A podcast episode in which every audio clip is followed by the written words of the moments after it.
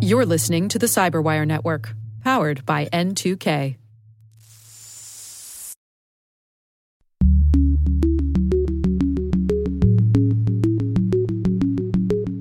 Many companies who don't think of themselves in the traditional sense as a government contractor or grant recipient may actually be a subrecipient or subcontractor that would still be subject to the False Claims Act. Hello, everyone, and welcome to Caveat, the CyberWire's privacy surveillance law and policy podcast. I'm Dave Bittner, and joining me is my co host, Ben Yelin from the University of Maryland Center for Health and Homeland Security. Hello, Ben. Hello, Dave. Today, Ben has the story of a tech firm offering facial recognition technology to city governments to help them ID homeless people. I share the struggles of digital libraries in a world of stringent copyright laws. And later in the show, my conversation with Mike Theis and Stacy Hadeka from Hogan Lovells. We're discussing the False Claims Act and how it relates to cybersecurity. While this show covers legal topics and Ben is a lawyer, the views expressed do not constitute legal advice. For official legal advice on any of the topics we cover, please contact your attorney. And now, a message from Cyberbit. Mastering cybersecurity is like mastering a sport. You build muscle memory through rigorous practice, then you train as a team to foster cohesion while operating under pressure. Like athletes, cybersecurity professionals thrive on hands on simulation. But traditional courses, certifications, and open source labs won't build you a winning team. You need Cyberbit. Cyberbit offers a hyper realistic simulation environment for your SOC, IR, and C suite to refine your skills all using the market leading SIEMs, EDRs, firewalls, and WAFs they use every day. Cyberbit is offering Cyberwire listeners a free live fire exercise. Sign up your team now at cyberbit.com slash cyberwire.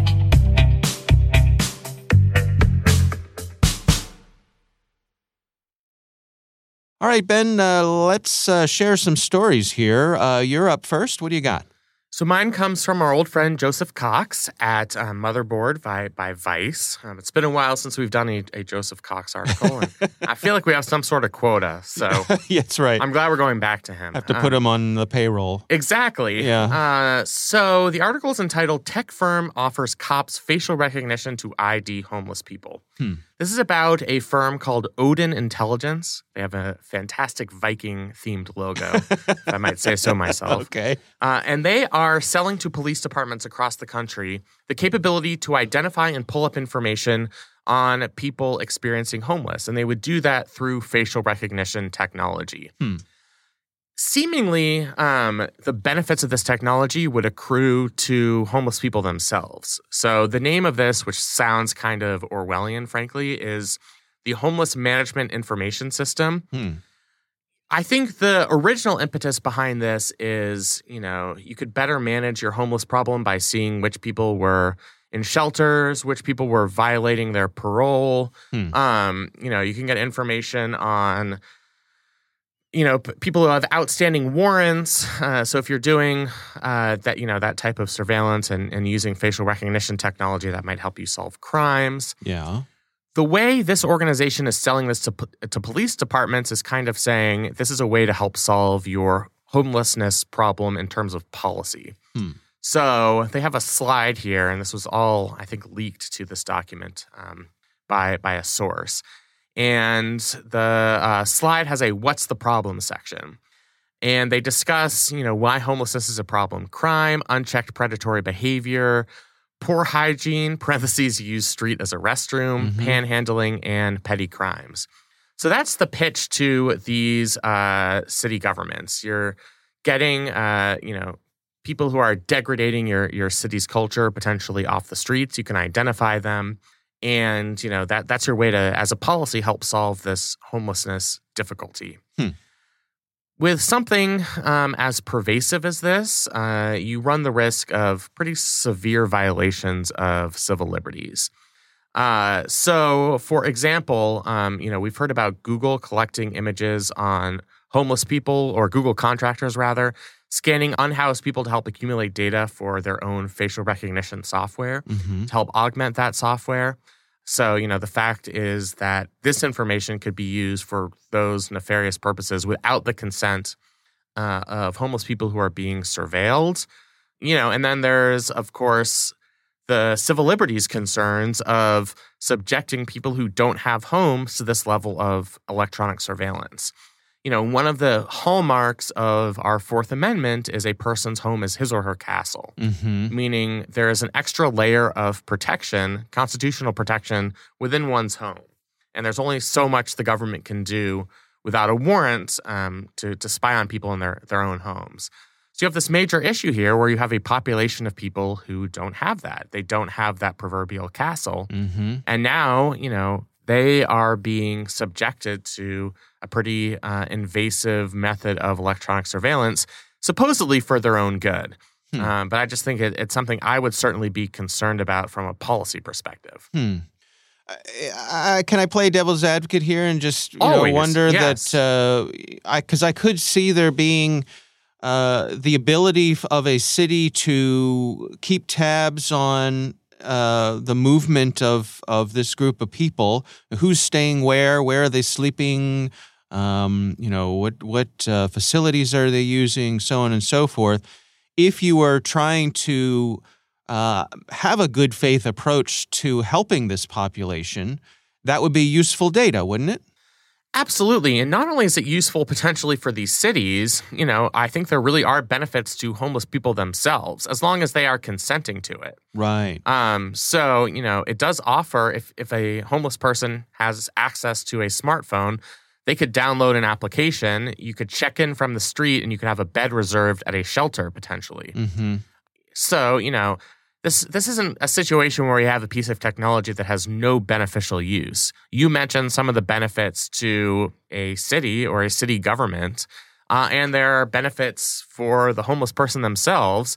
It is a homeless person management system. Mm-hmm. Uh, so, you know, if it, it provides people information, you know, based on your GPS data of the nearest shelter and whether there's bed availability, that could certainly be useful. yeah. You know, I think it's important to flag though, because with every type of technology like this, there always is the potential for abuse. And here we're literally talking about some of the most marginalized people who don't have the resources to fight back if their images are used, um, you know, for for purposes that aren't, uh, you know, pursuant to their own consent. Right. Um, so that would be my concern here. It's a fascinating thing. I, I must admit that I, I never really pondered the the notion of how much of our rights are tied to our homes. Right. That the so many things about being searched and privacy, your right to privacy, is tied to the ability to go inside your home, your apartment, wherever you live, and close the door. Right. Exactly. And if you don't have that, you lose a lot of what I think many people would agree are fundamental rights as U.S. citizens. Right. I mean, you really don't have a reasonable expectation of privacy. Um, you know, our common law going back centuries really associates privacy with, as you say, one's home. Mm, And we have this public view doctrine where if you are seen in public, you really don't have a reasonable expectation of, privacy. Hmm. But if you don't have a place to go, if you don't have your own property or any rental property, then you are by definition constantly in public and might be, you know, confined to a situation where you're facing 24/7 surveillance. right. The other thing I'll mention here is, you know, is this actually the best use of our resources as this company claims for solving the homelessness problem? hmm Um, and they talked to Chris Gilliard, a research fellow with the Technology and Social Change Research Project at Harvard.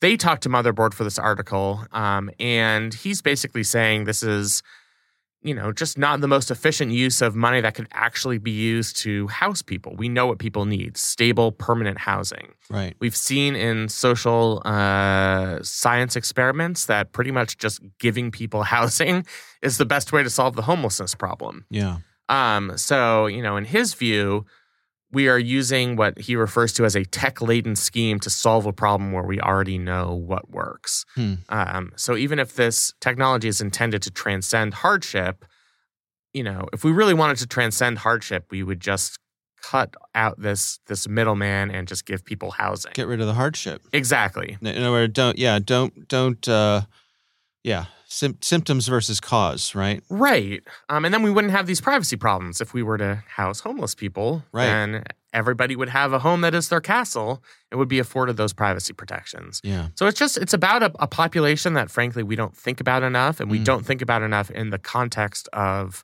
the surveillance state. So I thought it was a really interesting article to to shine light on that issue. Yeah, absolutely.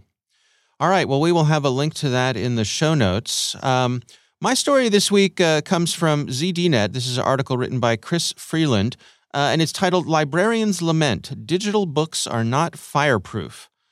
And uh, it sort of leads off talking about how, you know, we've seen uh, lately there's been a lot of uh, school boards and lawmakers who've been on a, a bit of a tear banning books from libraries and public schools.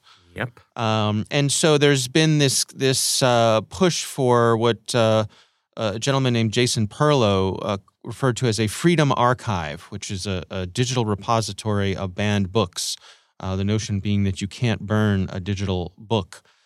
But really, what the, this article gets to is that there are online attempts at uh, repositories, the Internet Archive probably being the, the best known one, um, who tries to do exactly what their name is, you know, archive all of the world's stuff, books, uh, media, images, all that kind of stuff.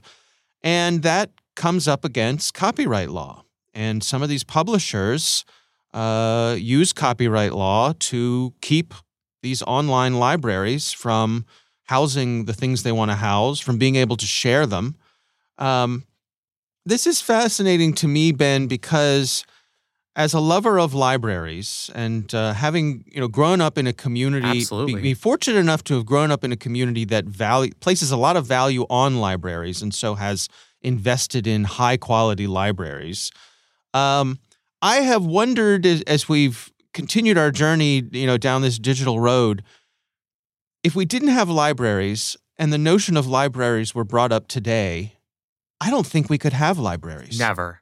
We would get these attacks on, you know, how can you give these things out for free? This is a waste of government resources. Right. yeah. Um, if someone wants to read a book, they should buy a book. And because it's not fair to the publisher or the author, exactly. It's their intellectual property. Why are Right. we giving this away for free? Exactly. right, right.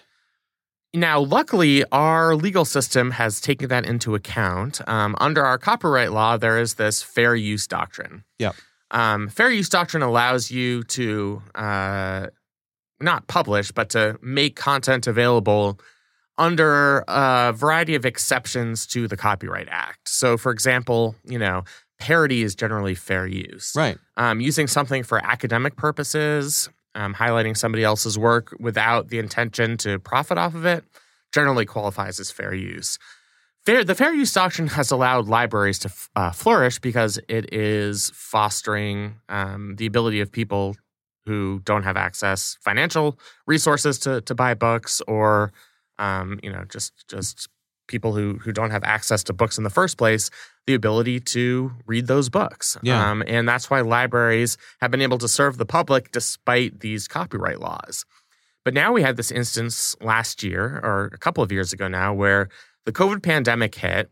Public libraries, the physical locations were closed. They were trying to allow people to check out digital versions of books, and they were subject to these lawsuits from major publishers saying, you know, we have an intellectual property interest in uh, this publication, Mhm. and this is a violation of our uh, of our intellectual property rights. Mhm. And you can see, I think, what this article is getting at is, you know, the slippery slope there, where, you know, digital publications might be a saving grace to help us have access to some of our most notorious pieces of literature in the event that the physical copies are sequestered or, or censored. Hmm. Uh, and so I think it's important to maintain that capability. Yeah. A couple things come to mind here for me. I mean, one, uh, uh, with our own library system, um, my wife is a is a big uh, user of our library system, and particularly some of the digital uh, capabilities that they have. And so she can sign out books, you know, online, read them on her digital device, and it works great. But one of the things that, at least the way that our library system works, is that they have a limited number of copies of even the digital books. Right. So you have to sign them out and you have to check them back in. And this seems to be reasonable to me. Like, I, I would imagine that our library system is paying the publishers for X number of books to be put into circulation, the same way that they would pay the publisher to have X number of books on the shelf. Mm-hmm. And you can sign up to be on a waiting list for that, you know, hot new novel that came out, right? Um, The newest Harry Potter. yeah. Yeah. right. So it seems to me like that part of this is manageable. Um, the other side, though, that kind of um, bugs me is that if I buy a book at a bookstore and I enjoy the book and I say, oh, you know what, I would love to share this book with my friend Ben. When I'm done with the book, I can hand the book to you. You can take the book home, you can read the book. No more money spent on that book. I can't do that with a digital copy. Right. Uh, I mean, at this point, no, you cannot. Yeah. Uh, you can't just let somebody borrow it. Right. Um, yeah, I mean, you'd have to uh, either do things that might violate somebody else's copyright uh, protection or just not give that book to somebody else. yeah. So there is that restriction on sharing that you don't see in, uh, you know, the physical copy of books. yeah. Um, I think what he mentions here is you're fearful of a situation where some local government entity, whether it's a school board um, or a city council, bans a book or forbids a book from being taught in schools. Um, that could potentially be pulled from a digital library's bookshelf. Mm. And then you have a situation where, in effect, you are censoring digital books. You are able to burn digital books. And then you use that sort of um, resource of last resort, which is books available even if they've been banned in physical form. And I think that's kind of a problem that needs to be addressed. Um, I, I'm glad that there are organizations out there like the Internet Archives um, that are, are trying to address this problem. Yeah, yeah, absolutely. All right. Well, it's an interesting article. Again, it's uh, from uh, Chris Freeland over at ZDNet. We will have a link to that in the show notes. Uh, we would love to hear from you. If you have a story you'd like us to cover or a question for me or for Ben, you can send us an email. It's caveat at thecyberwire.com.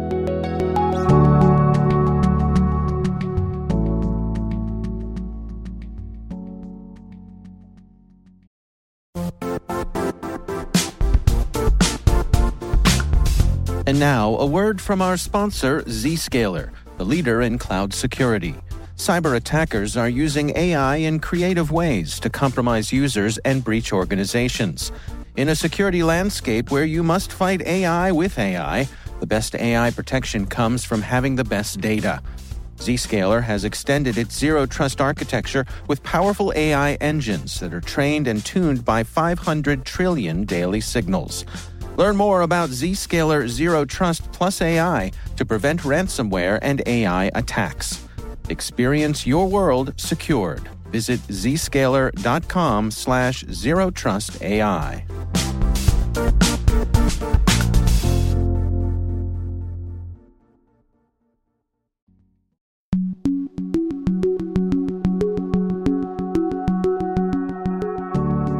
Ben, I recently had the pleasure of speaking with Mike Theis and Stacy Hadeka. They are both from Hogan Lovells, uh, and we are discussing the False Claims Act and how it relates to cybersecurity.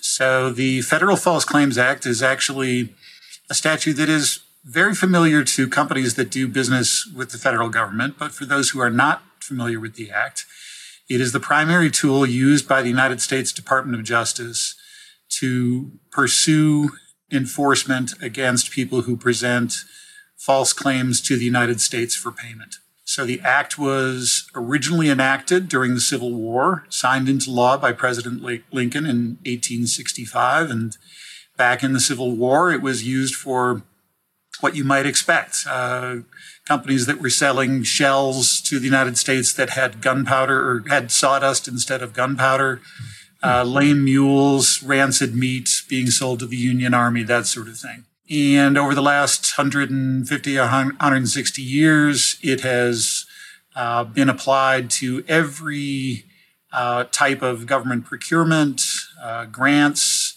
uh, programs, basically anything that involves uh, federal dollars can result in investigation and, and enforcement under the Federal False Claims Act. And Stacy, how would someone typically find themselves running afoul of the FCA? Yes. So the False Claims Act, at least with respect to government procurement, usually contractors or grantees, when they have requirements as part of their contract, um, end up not complying with those specific requirements and then submit false claims for payment.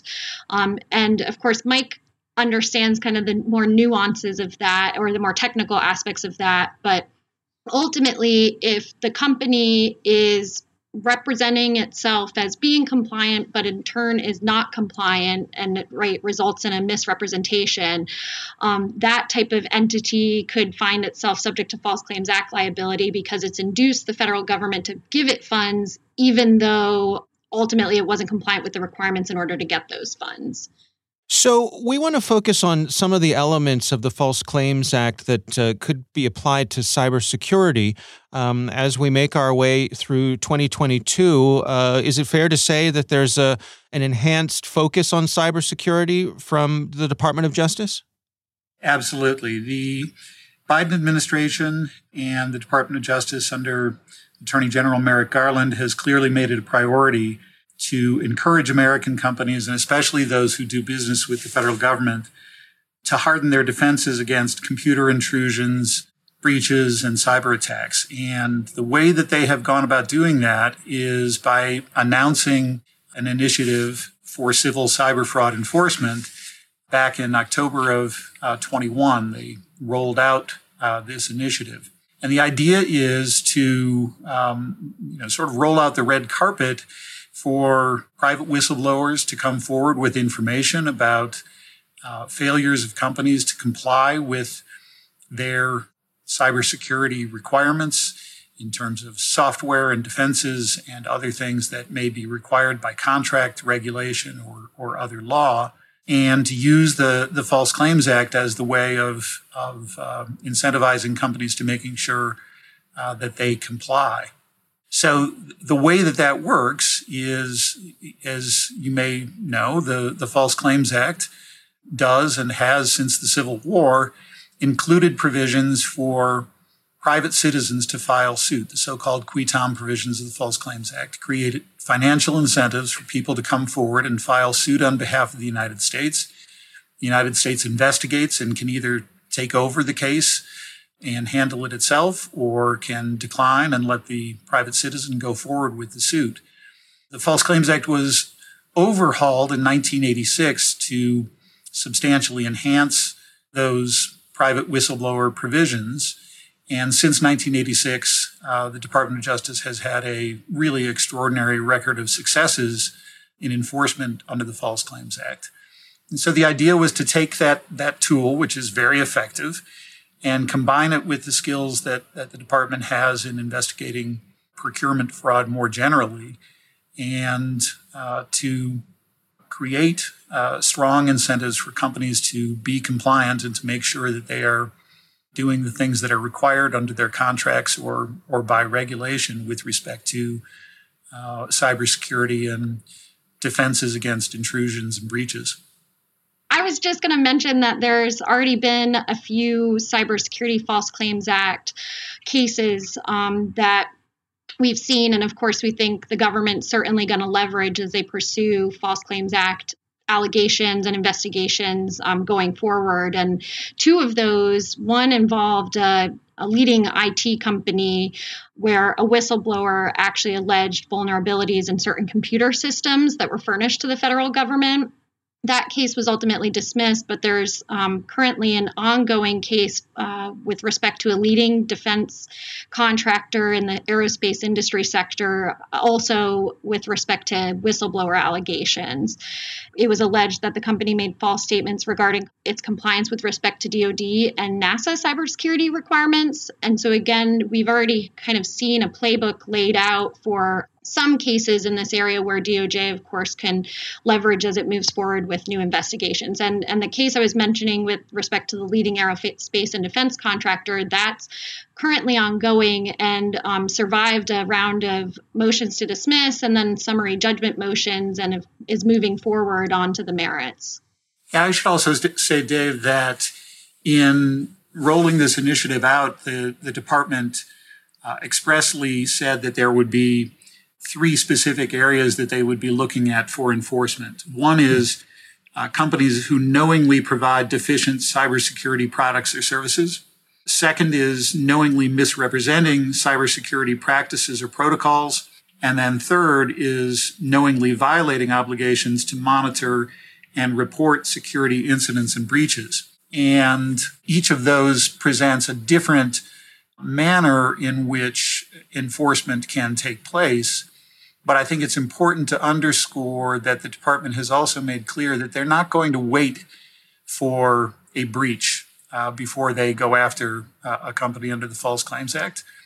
These requirements may be specifically spelled out in, in the contractual requirements of, of the procurement contract. The Department of Defense may be buying a weapon system or an aircraft or something else, but if there are cybersecurity requirements built into that contract, as there are in virtually all Department of Defense contracts, and the contractor fails to deliver the cybersecurity measures that are, are called for, they can be investigated and, and sued under the False Claims Act, notwithstanding the fact that there hasn't been a breach yet.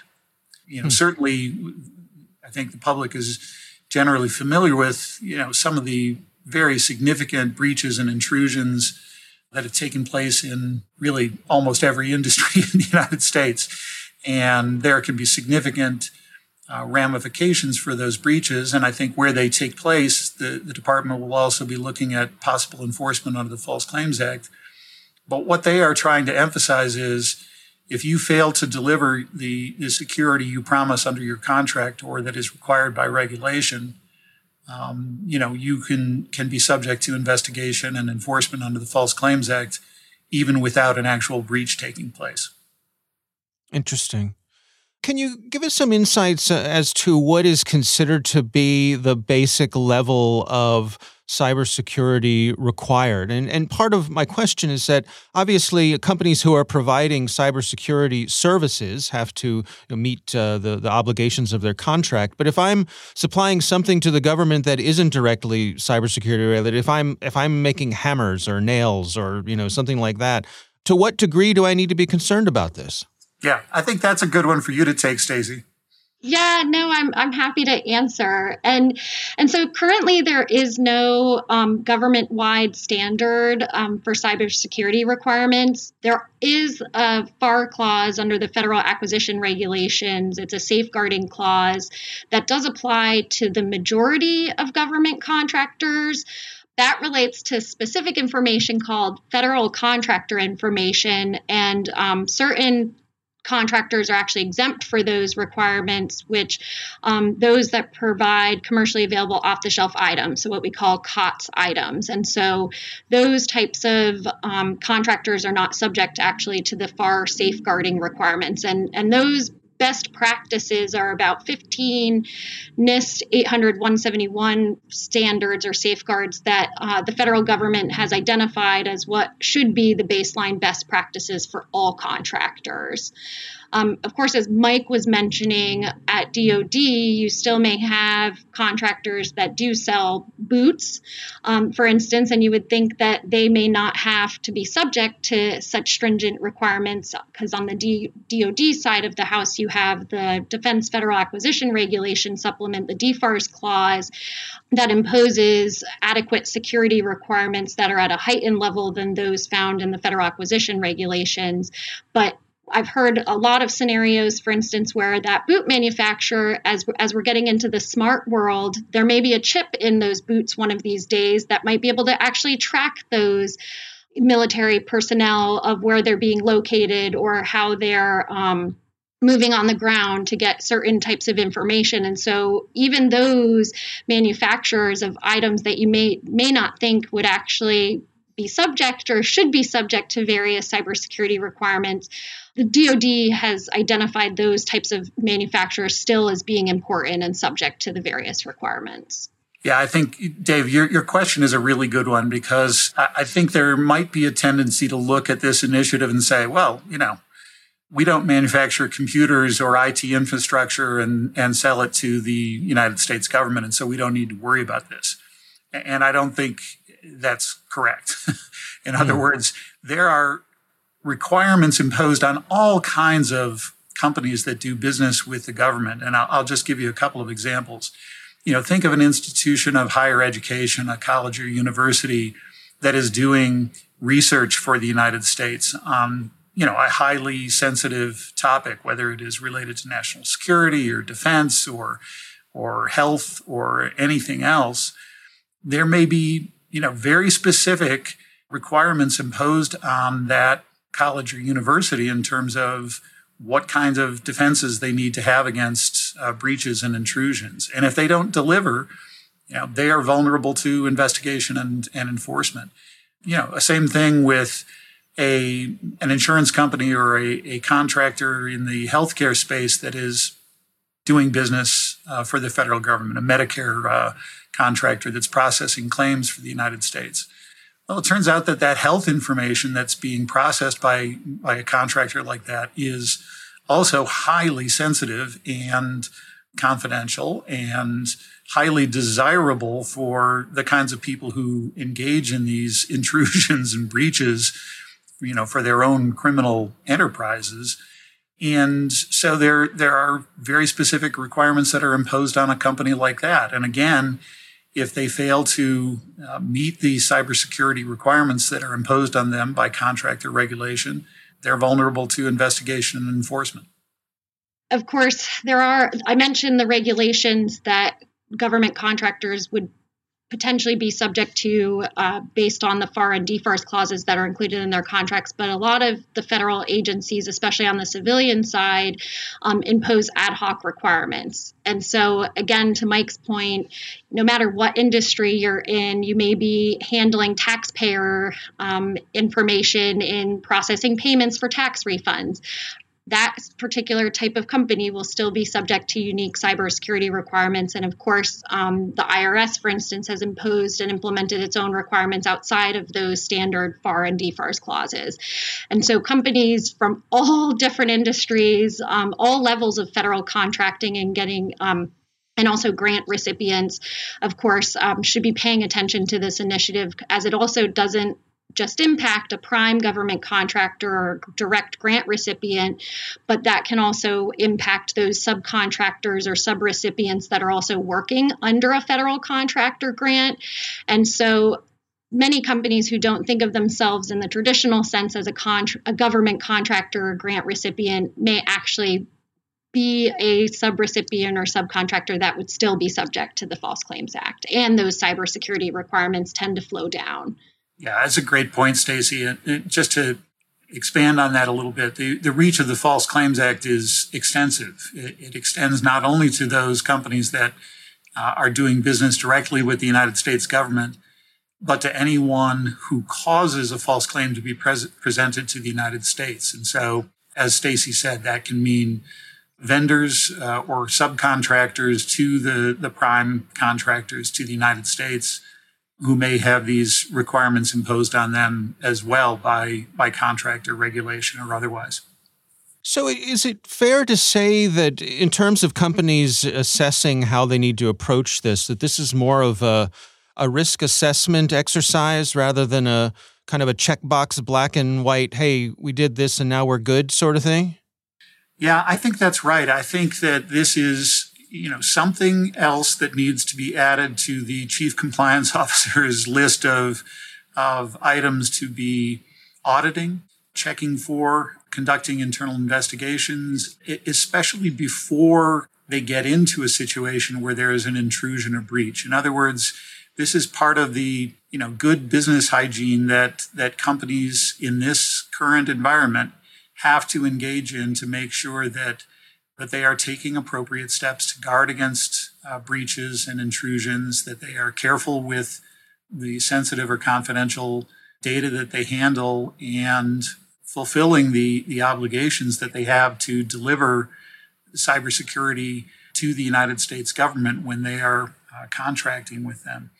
Department of Justice is very deliberately unleashing the forces of the private sector motivated by the financial incentives that are created by the qui tam provisions of the False Claims Act, you know, to get people to come forward and, and report these things. And so individual employees of companies that do business with the, the federal government uh, now have a, you know, an open invitation to come forward and to report their companies. And so chief compliance officers and, and, you know, legal and regulatory teams at, at companies that do business with the government should be looking at what are we doing to make sure that we are living up to the expectations that the government has in terms of you know, software, uh, cybersecurity defenses, taking steps to ensure that we protect our data.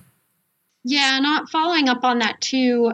I don't think there is a one size fits all approach here, especially because, um, as you noted, that there's some companies that may be providing items that pose less risk to the federal government.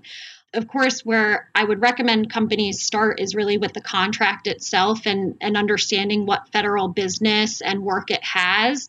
A lot of times, companies that are working with the federal government have a small fraction of federal government work when it may have a larger commercial presence. And so, taking what those government contracts personnel, um, security personnel are saying, I think, is kind of a culture that needs to be addressed from the top down. And so, companies, as, as Mike was saying, in their compliance regime, need to ensure that they're understanding what government obligations they have and also recognizing that they need to take these seriously.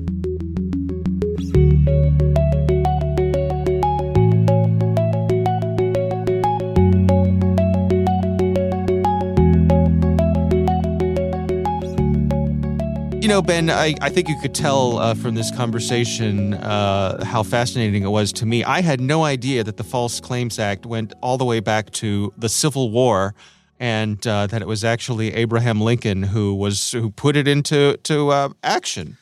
Yeah, you wouldn't think it is a uh, law from the 1860s. Uh, it is our government's tool uh, to combat fraud perpetrated against the government. Yeah. Um, and, uh, you know, there are a lot of causes of action based on the False Claim Act. Um, that's usually uh, what we see when we see a whistleblower coming forward. They're usually, um, you know, and they're usually initiating something that will eventually lead to a cause of action under the False Claims Act. Yeah. And it's led to, you know, a lot of really interesting legal cases, really interesting settlements. Um, it allows the government to collect money from large corporations, uh, organizations based on misrepresentations to to consumers. Yeah. Um, and you know, it's also even though it was instituted in the 1860s, we've seen it uh, amended a number of times. Right. Right. Uh, it's, fascinating that it can.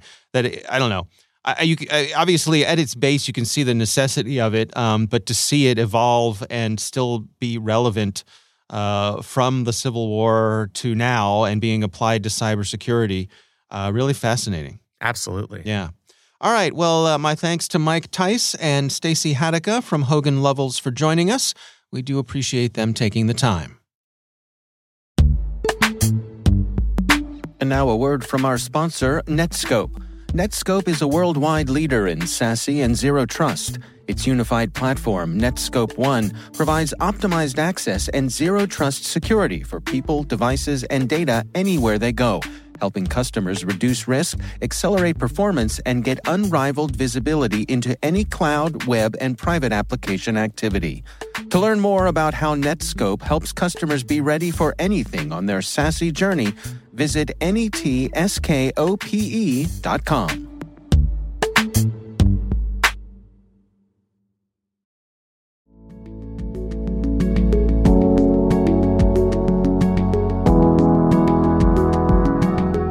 That is our show. We want to thank you all for listening.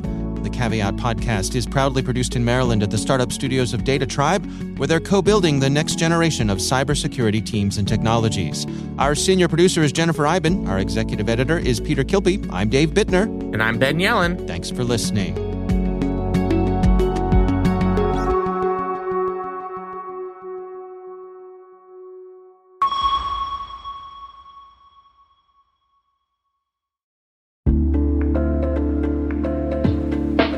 Hi, everybody. It's Maria Varmazis here.